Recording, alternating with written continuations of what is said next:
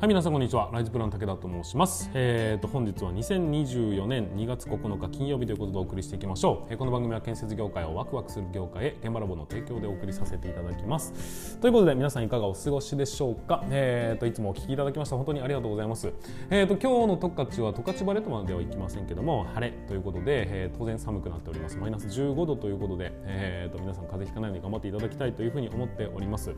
えー、とちょっと皆さんにねお伝えさせていただきますがえー、チャット GPT の使い方少しずつ分かってまいりまして、えー今回ですねちょっとこんな使い方できるよということでお話しするんですけどうんと例えばセミナーだとか、まあ、セミナーは僕だけですよね 僕は毎日こう音声配信をしてるんですけどもそういう、えー人前で喋らなければいけないでこういうテーマで喋ろうっていうとこまでは決まってるがどんなことを書こう言おうかなって迷っているそんなあなたに朗報ですということで。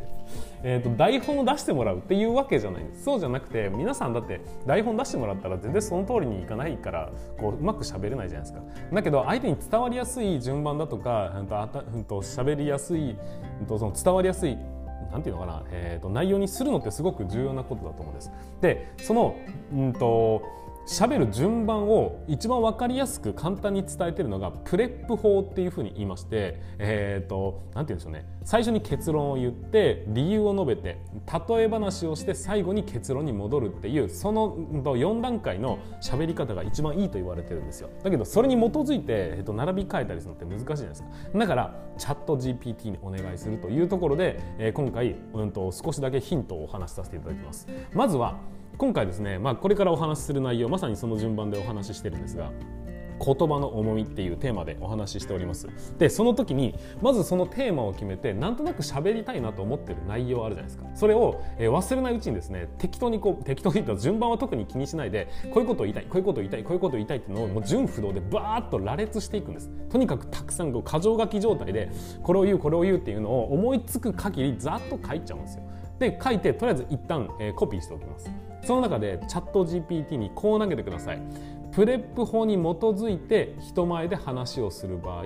以下の文章はどういう順序で話すべきか並べ替えて出力してくださいって言うんですよ。そうするとえ PREP 法っていうのを勝手にチャット GPT が、えー、とこういうものだっていうのは当然ね拾ってくるんでその上で僕がそのベタっとあとはね貼り付けたものもうすごい適当に書かれた適当じゃないねザザザザザっと書かれたものに関して、えー、とそれを PREP 法に基づいていくとこういうことが考えられるよっていうのをすごい端的にボンと出してくれるんです。これです。でこれに基づいて、えー、と内容は自分で考えた内容でチャット GPT には分かりやすいように順番を並べ替えてもらって、まあ、ちょっとね、えー、と日本語は補足してくれるんですげえありがたいんですけどそういうふうな形になるんでこの構成により話の流れがスムーズになり聞き手に対して言葉の重みに関する主張が明確に伝わるようになりますっていうことを吐き出してくれるわけです。でこれです。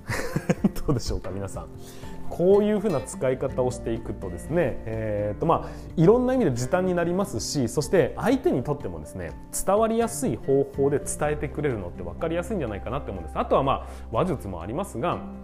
当然あとはま訓練次第なんですけども、まあ、いずれにせよ、えー基本の型みたいな中で喋っていくのってすごく大事でそういうところに関しましては、えー、とチャット GPT 先生めちゃくちゃ役に立つというふうに感じたそんな一幕でございました。はいということで、えー、とぜひ参考にしていただきたいんですが、えー今日もスタートしていきたいというふうに思っております。それでは皆さん準備の方よろしいでしょうかそれでは今日も立ち入り禁止の向こう側へ行ってみましょう。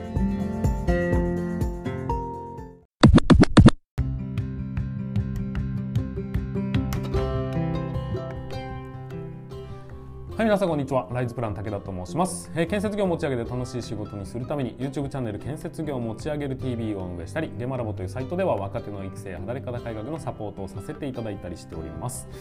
ということで本日もスタートしていきますが今日のお話は何かと言いますと言葉の重みについてお話をさせていただきたいというふうに思っております。えーとまあね施工管理という仕事はたくさんの人とコミュニケーションを取る仕事であって伝えるっていうこのその、ね、言葉というのは非常に大切にしなければいけない部分だというふうに思うんです。でまた今はですね SNS が発達してきておりますので相手がそこにいない状態で軽々しく発言をすることが可能になってしまいその向こう側に相手の気持ちってねなかなか考えづらくなってるなっていうふうに思ったりもするので、まあ、だからこそ、えこの言葉の重みについて少しだけ皆さんと共有させていただきまして今後のね、えーと、仕事上でのなのかプライベートなのか、え生き方のねヒントにしていただければなというふうに思いますのでぜひよろしくお願いいたします、まあ、このチャンネルではですね、えーと、基本的に前半の1分から3分ぐらいでサクッと全体像をお話しさせていただいてその上で、えーと、と深掘りをねその後にお話しさせていただきたいと思いますのでぜひ最後までご視聴いただければというふうに思っております。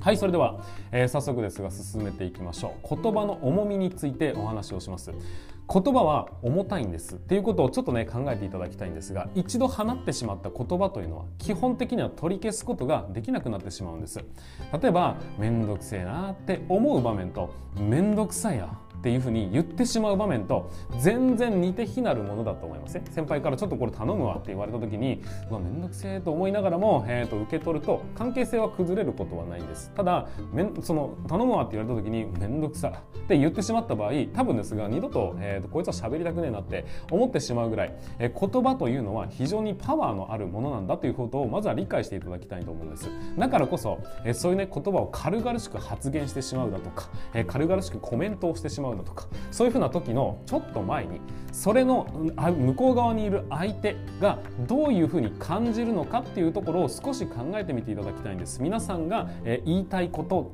が、えーと、あるのはそのその辺の、ね、考えは自由なんですが伝わった相手はどう受け取るのかっていうところしっかりそのね責任というものをしっかりとその影響だとかを考えていただきまして言葉を慎重にね選択できるようになっていただきたいなというのが今回のお話なんです。言葉は皆さんが思っている以上に、えーと、パワーを持っておりますし相手を生かすことも殺すこともできるやる気にさせることもやる気をなくさせることだってできるぐらいものすごいその言葉の使い方によってはパワーを、えーとですねえーと、持つことになってしまうんですだからこそ、え、それを悪用するとかね自分の相手を攻撃することに使うのではなくて、まあ、知らず知らずに攻撃してしまうこともありますが、え、そうではなく自分のね例えば目標設定に対して、えーと、こういうことをやりますって宣言をしてうわ言っちまったからやるしかねみたいな形でね成長につなげていくポジティブな使い方をできればなというふうに思いましたので今回お話をさせていただきました。はいということで、えーと、ここまででざっくりとねお話をさせていただいたわけですがここから少しずつ、えーと深掘りをさせていただきたいというふうに思っております。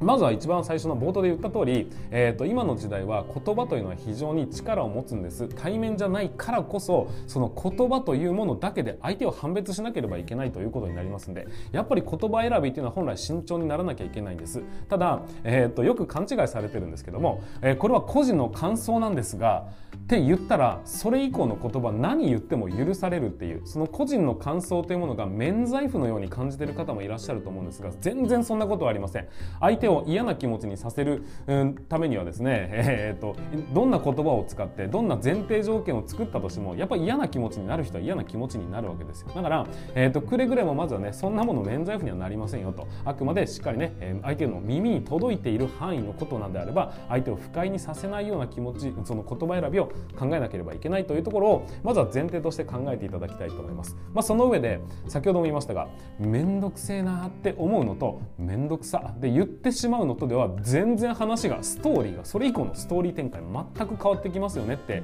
いうふうにまずは思うわけです。言葉にするっていうことはそれなりに責任が生じることになるわけですよ。無責任なこと言うなよみたいな言葉ってよく出てくるじゃないですか。つまりは言葉を放つということには言ったからにはそれなりの生き方をしなければいけない。言ったからにはそれなりの行動を取らなければいけないしもしも何かあった時にはその言葉に対して責任を負わなければいけないということになるんですだから、えーと、皆さんもありますよね言わなきゃよかったみたいな言葉を、えー、例えば友達にかけてしまったっていう場面だったりそういうことを感じたとしてももう元には戻れないんですだから皆さんの今までのね生活スタイルだとかをいろいろ考えてね今までのこう経験値だとかをふんだんに踏まえた上で、えー、今何を言うべきなのかというのをしっかりと考えながら生きていってほしいんです。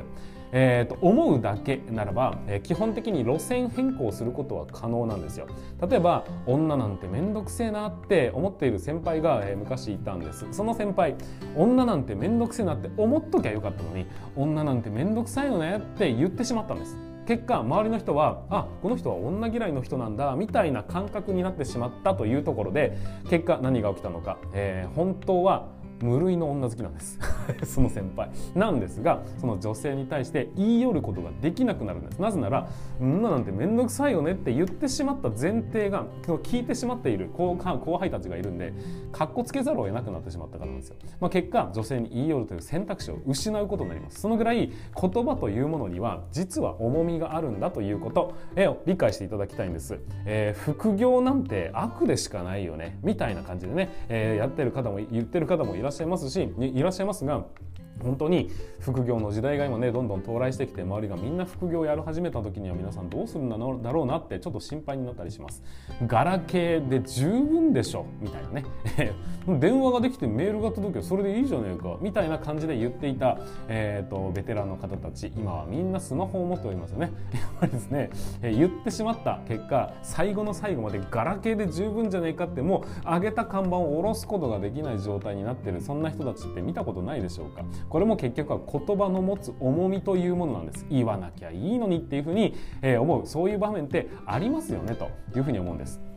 えーと、こういうふうに、えーと、言ってしまうっていうところのその仕事上の、まあ、そんなね軽々しいものもある軽々しいじゃなかった。そういう場面もあるんですがもっと軽々しく言ってしまう言葉実は相手を傷つけてますよねっていうそんな例えもあるんです。例えばあ久しぶりに会った友達にね、えー、あまだ結婚しなかったんだって何気なく言ってしまったその言葉。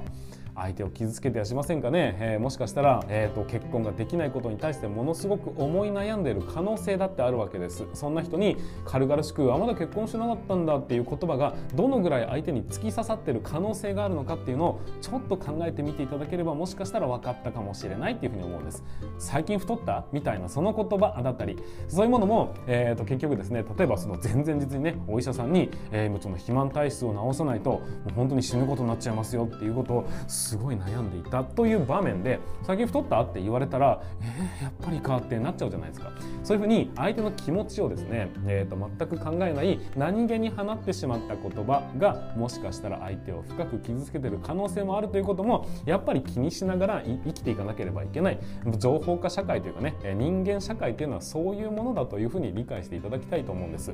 改めてお話します。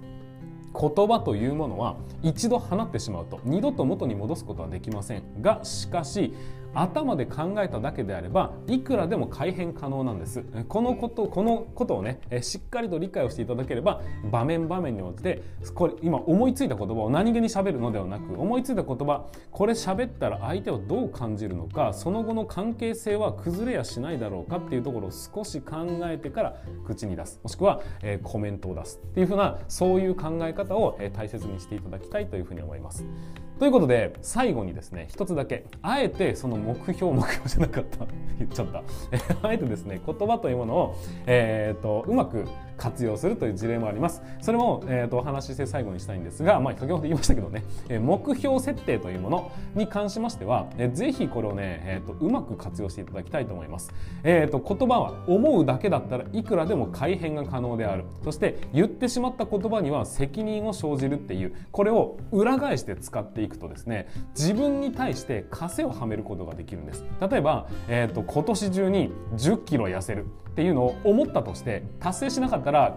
まあ来年だなみたいなことを思って終わりなんですが今年中に1 0キロと痩せるっていうことを会社にも大々的に宣言してみてごらんなさいよ。やめざるを得ないんで